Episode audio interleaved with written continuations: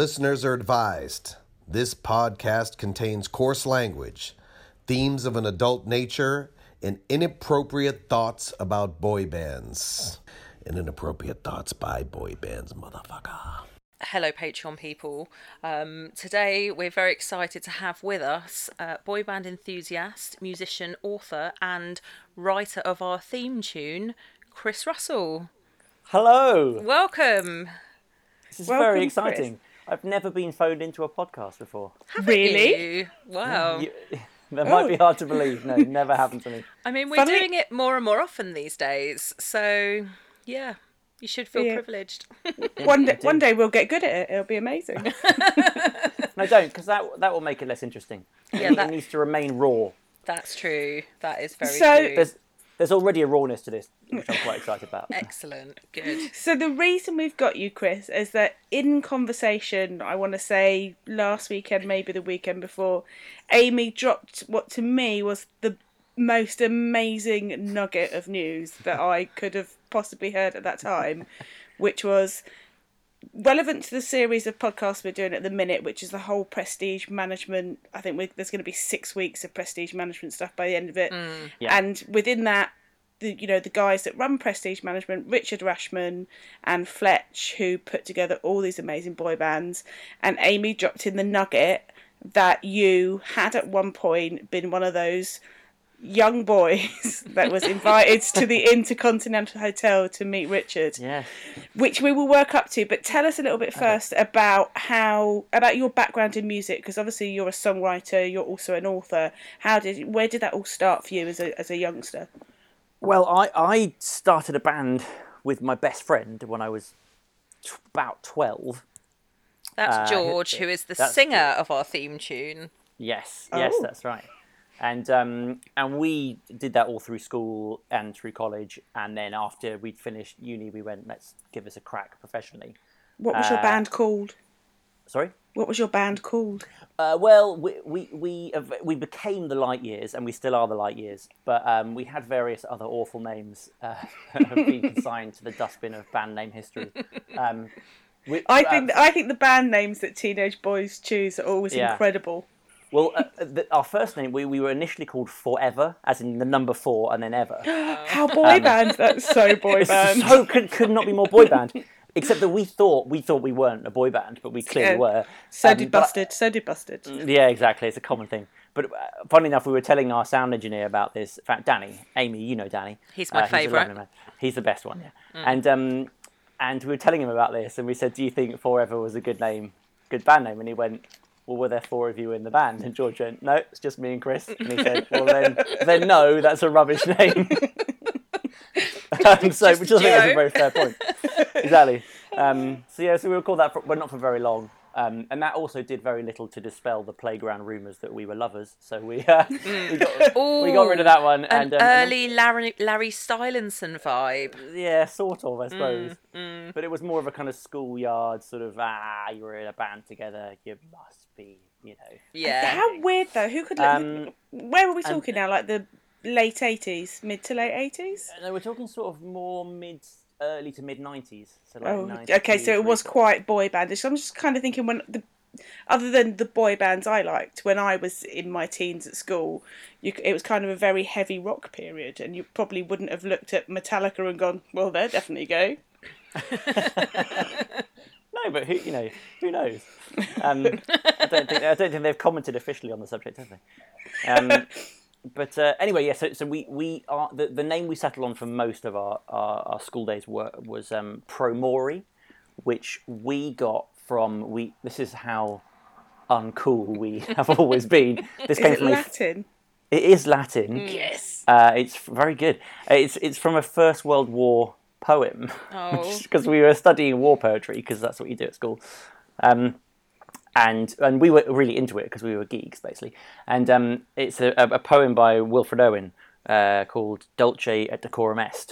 Uh, and um, the, the closing couplet is Dulce et Decorum Est pro patria mori, which means um, it is a sweet and fitting thing to die for your country, which is included with considerable irony, obviously. Mm. Uh, but we, we looked at this and we were like, no, we weren't, we didn't study Latin because the school we went to wasn't posh enough to do it. So um, we just looked at that and went, well, if pro patria mori means to die for your country, then promori must mean to die for.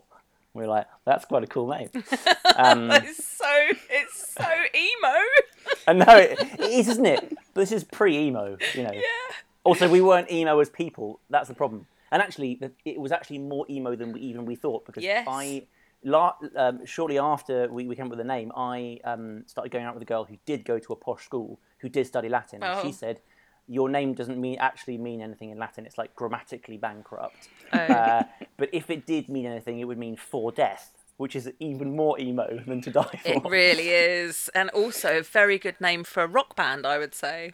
Yeah. Well, yes, exactly. Uh, oh. We we we also like Promori because if you if you squint at it from a distance, it looks a bit like Bon Jovi. Um, right. That's who we wanted to be. So um, see, I think it's a very good name for a car. I think yes. if you were to hand that over to uh, a Vauxhall for their next people carrier, the Vauxhall Promori would do incredibly well. That is inspired. That is good. Although maybe to... maybe calling a car for death. Maybe. Yes, you'd have to keep that under the, on the down low, wouldn't you? Not so, quite the right message. Chris, how did you go from your boy band roots at school to what you currently do now then? So we, I mean, we always made music and recorded albums and stuff when we were kids, and then we went off to university and, and sort of in different cities, but kept it going throughout that. And then when we finished university, we moved back home with our parents and went, let's try and make this our career.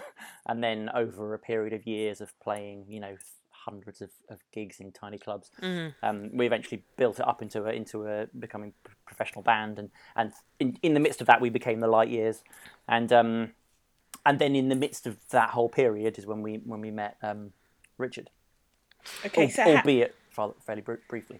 How did how did that invitation come about then to, to set the scene for me? So it, it was, I think. I'm obsessed, Amy. Stop laughing at me. I I think it was around two thousand five because Room on the Third Floor came out in two thousand four. Is that mm. right? Yeah. So it was, you know, it was um, long enough after after the, the album was released for, for McFly to be a fairly famous band. So this is a time when we were sort of, this is before we had um, uh, got much traction with industry, but we had we'd had a few bits of interest here and there, but not a huge amount. So this an email dropped into into our inbox um, saying it was really short and really like uh, uh, not it didn't even have punctuation in it. It was just like, hello. I've heard good things about your band. Can you send me a demo? Oh. Um, and I, I'd had, I'd, I'd been in the industry long enough to be automatically a little bit cynical, like most most management figures who hang around the music industry are like yes. a bit a bit shady yes. and have not got a lot going for them. So I just kind of, you assume, you know, we were sort of probably twenty, twenty-four, twenty-five by this point. So we like, we kind of assumed it's probably nothing, but you always follow everything up. Oh, yeah. Um, and actually, I so I then Googled his name, and like my, my jaw hit the floor when I realised this is like McFly's manager. This is a proper person who's like... So this was ah. Richard Rashman. It was Richard, yeah. Um, yeah. And so I then said, yeah, absolutely. Got straight back to him, you know, where where do we send it? And he then replied with uh, the, the the address of the hotel. Um, which I thought was a bit unusual because you're kind of expecting like a London office. Um, I didn't know at the time that that's just where he lives when he's in London. Yes. Um, but I, I, I also knew, having spent a few years trying to get sort of industry interest and meeting a few managers and sending things in, I also knew that if you send something, if you're just some lowly band and you send a package to a company like that, it's probably going to get lost. And the person who wants to see it, who's requested it, is never going to see it. So I said to George, right, we're going to go today. Straight away, we're going to put our little press pack together, like you did back in the day when it was mm. a physical thing that you could hold in your hands. Um, and we're going to take it to the Intercontinental Hotel and, if possible, put it into his hands. Um, just bec- just to maximise the possibility that this might turn into something. And uh, so we did that, and we went we went to the hotel. And it was just, it was actually just a fun day out for us, apart from anything else. We were like, wow, we'd, when we went to the reception of the hotel and um, handed them... And just said, oh, we're here to, to, to drop this off for Richard Rashman in room, whatever number it was, which I have a feeling you might know. Do you know?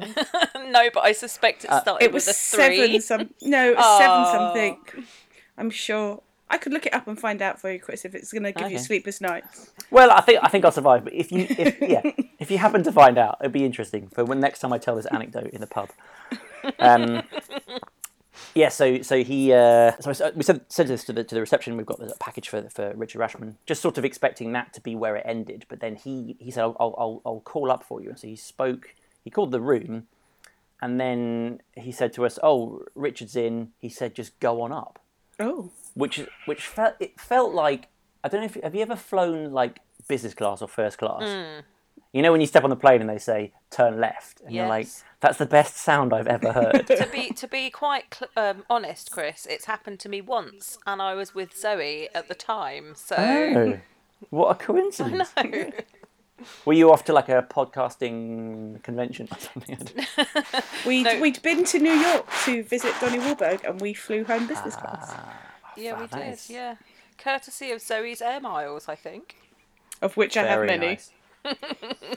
Right, so you'll know this feeling. So, you know, they, we were not, we didn't go there expecting to end up, you know, being invited up. We just thought this is the, the best way we the best way we can get our package into the right hands. Yeah. But, um, yeah, so we said, Richard's in, he says, come on up. So we went up to the room and, and suddenly found ourselves sitting in, in the, you know, the famous suite in, in the hotel. Mm. And, um...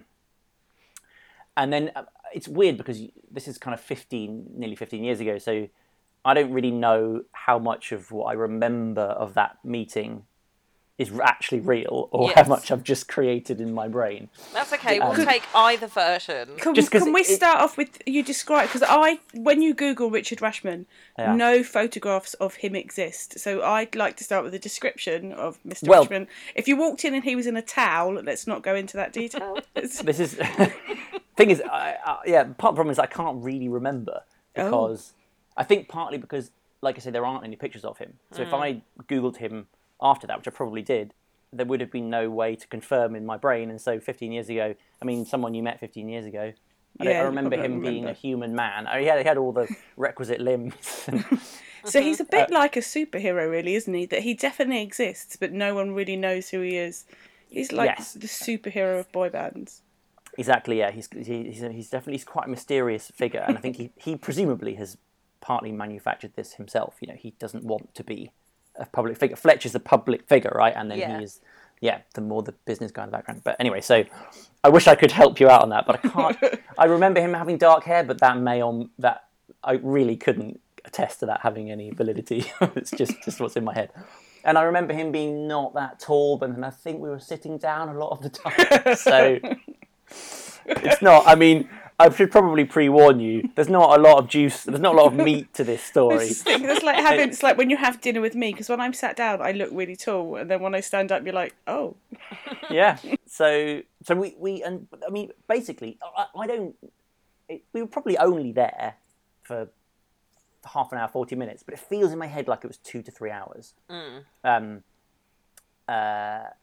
Which is is probably an exaggeration, but we basically we, we went in and we had a little demo with us and we sat down and we probably exchanged pleasantries and um, he, he put our C D on and because it was you know C D mm-hmm. uh, back then and um, and he listened listened to the music and he like he seemed to like it, but he didn't.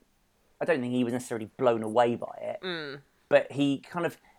But fairly fairly early on in the meeting, he said, the thing is, you guys are too old. Oh, um, harsh, harsh. Which, yeah, which, um, and part of me thinks, part of me wonders why he didn't just ask us how old we were before before that. Because yeah. clearly this ruled us out. The fact that we were in our mid-twenties, remember, we were like a decade too old for, for the, the Richard Rashman Pop Factory. Um, and I, I kind of, I didn't know... then what I know now about how the bands were put together and the fact that he was effectively auditioning people, kids, boys who were like, you know, fifteen, sixteen years old.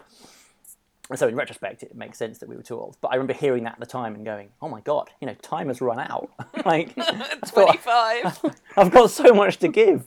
But Richard Rashman, who knows what he's talking about, is telling me I'm too old. But he, there was something, there was something he said to me which has stuck with me Uh, ever since. It's one of the wisest things I think anyone has ever said to me about the sort of uh, the commercial side of pop music.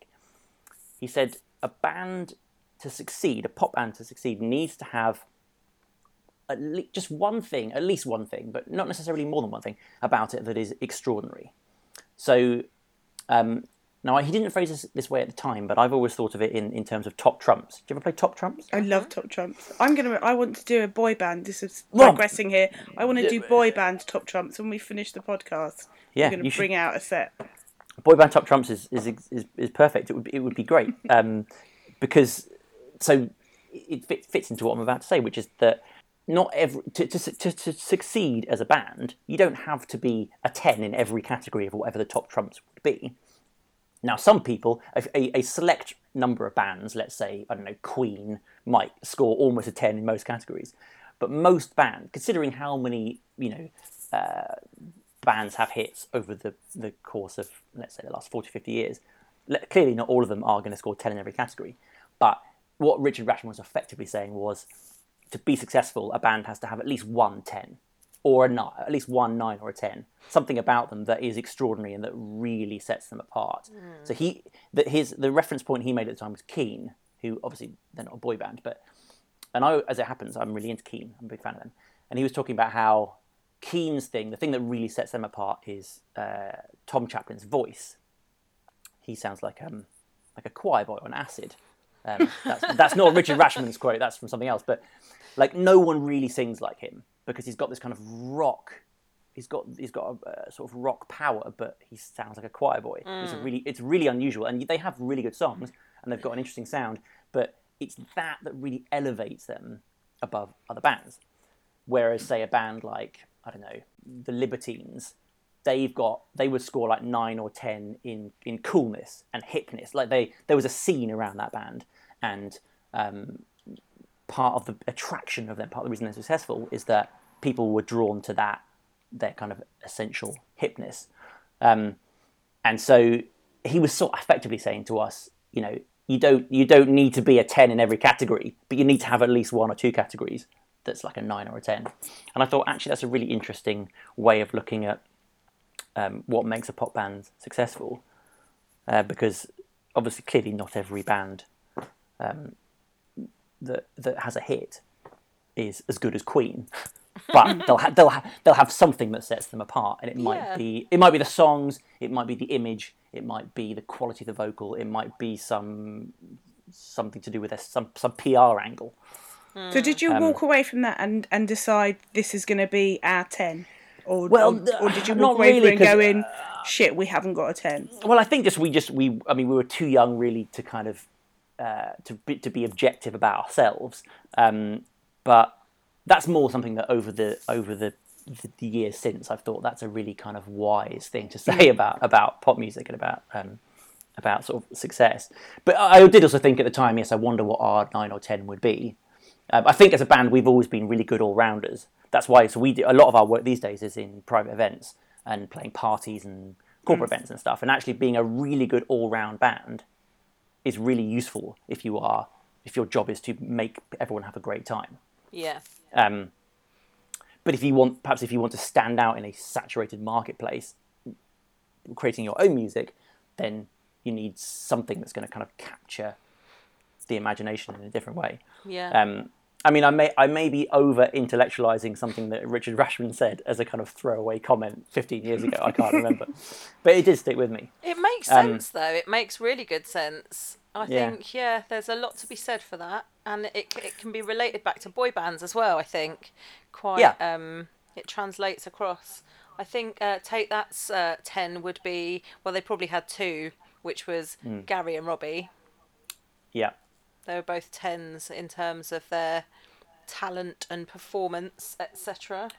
So... Yes, I think Take That Take That have, have one of their top trumps is songwriting, and that is rarer in boy bands. Yes. Uh Or it, it's not. It, it's it, it's certainly not. You don't have to have great songs that will last the test of time to be successful as a boy band. Whereas Take That do have that. Or, you know, or they, they, they don't have to self-write them to have, because no, a lot of it, boy true, band yeah. hits, like massive boy band hits, like Bye Bye Bye by N Sync, will probably be a boy band anthem forever. But they didn't write that.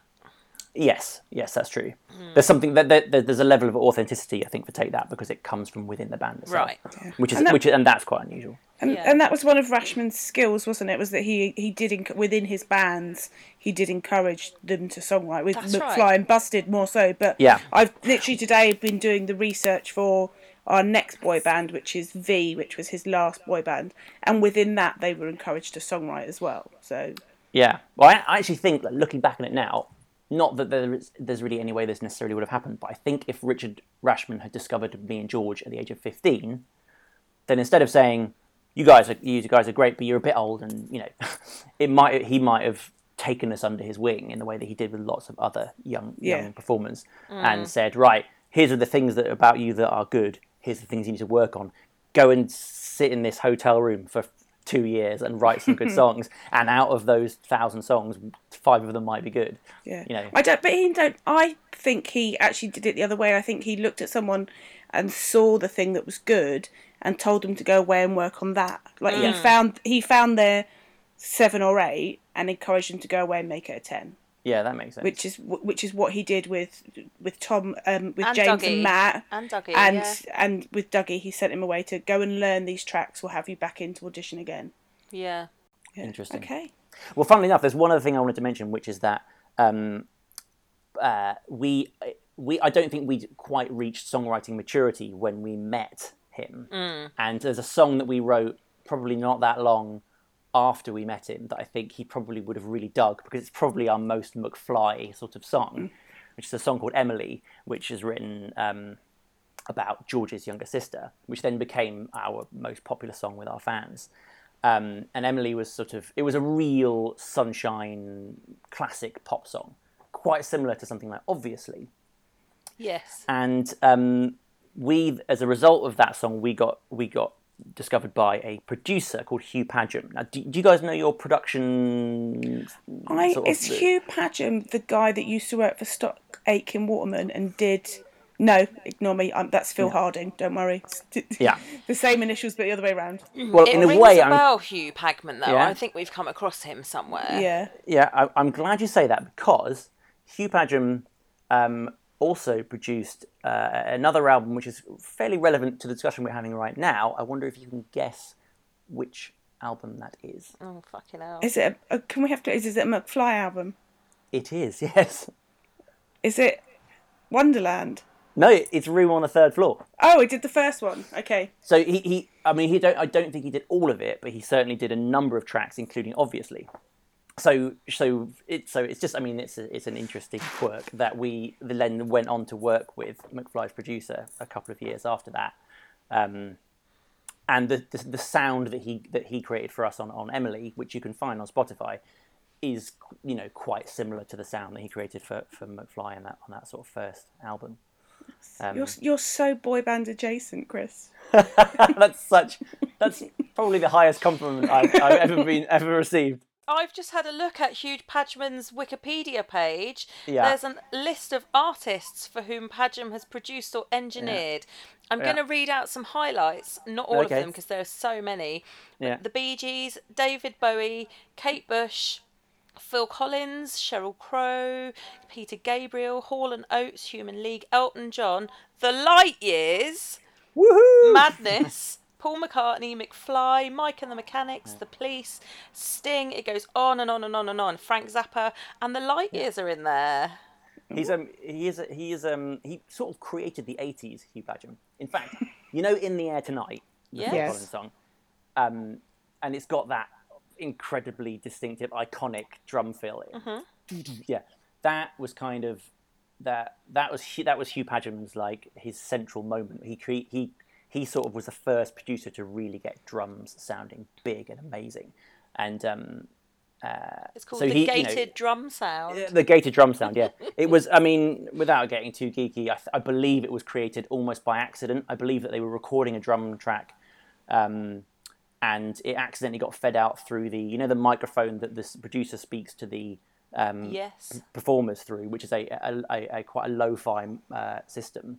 I think, and I, I'm probably getting this totally wrong, and Tony, who's the drummer in in The Light Years, who knows about this stuff, if he was listening to this, would probably be cringing. I'm probably totally butchering this anecdote, but I think they accidentally recorded some dr- a drum track through that sort of microphone, and it had this gated effect on it, and it sounded really cool and crunchy and amazing.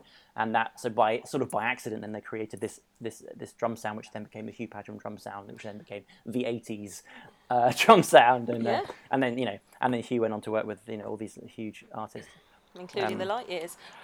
And then in, in his in his darker days, he ended up working with us. Yeah. Yeah. No. no.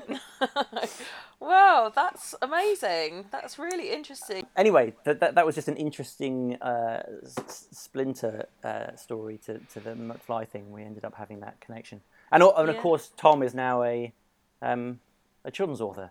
Um, yes, we're actually so I haven't... letting you into a secret. Tomorrow, we're going to his book signing. Amazing.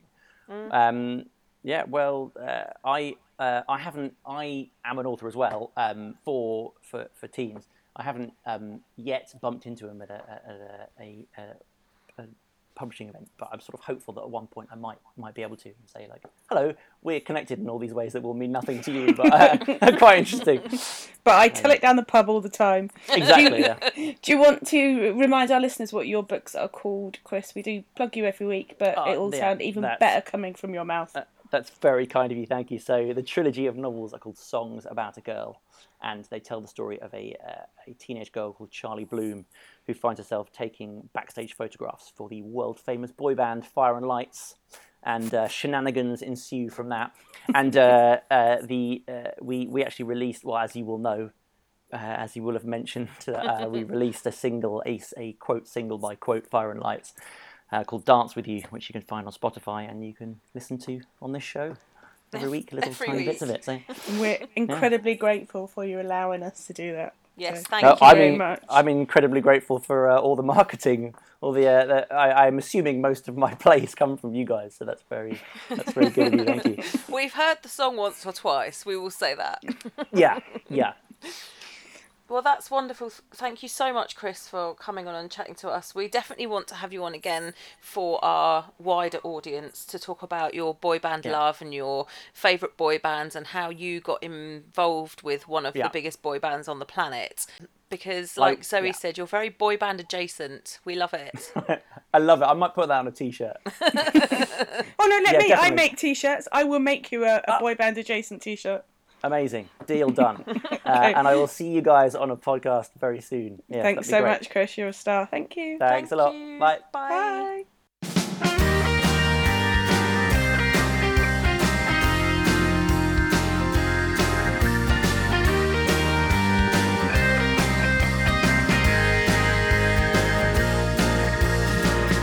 Little sister walking by with a look in her eye. I call what she's saying. Well, I'm going out with all my friends tonight. See, we got drinks to buy and parties to attend. Oh, today I got a man from S A. He got a lot to learn, and I got plenty to say. So come on, come on, come on, come on. She wanna stop in the sun and smile at everybody. Oh, Emily, I'm sorry, we're just fooling around. Just fooling around. Emily, I'm sorry. Just fooling around, just fooling around. Four more hours of work today, then it's time to play. I got all my things, and I love the conversation stop when they laugh and laugh at the things that I say. Emily, I'm sorry, we're just fooling around. Just fooling around. Emily, I'm sorry. Just fooling around, just fooling around.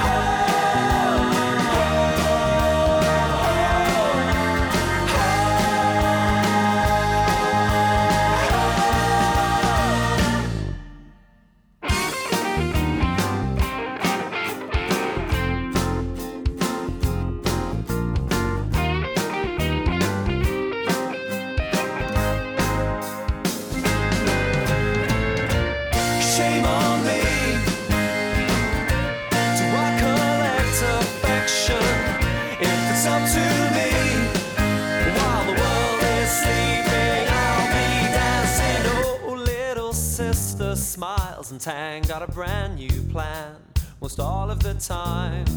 Says I've got some other flames to fancy. Not quite every man is eating out of my hand. Emily, I'm sorry, we're just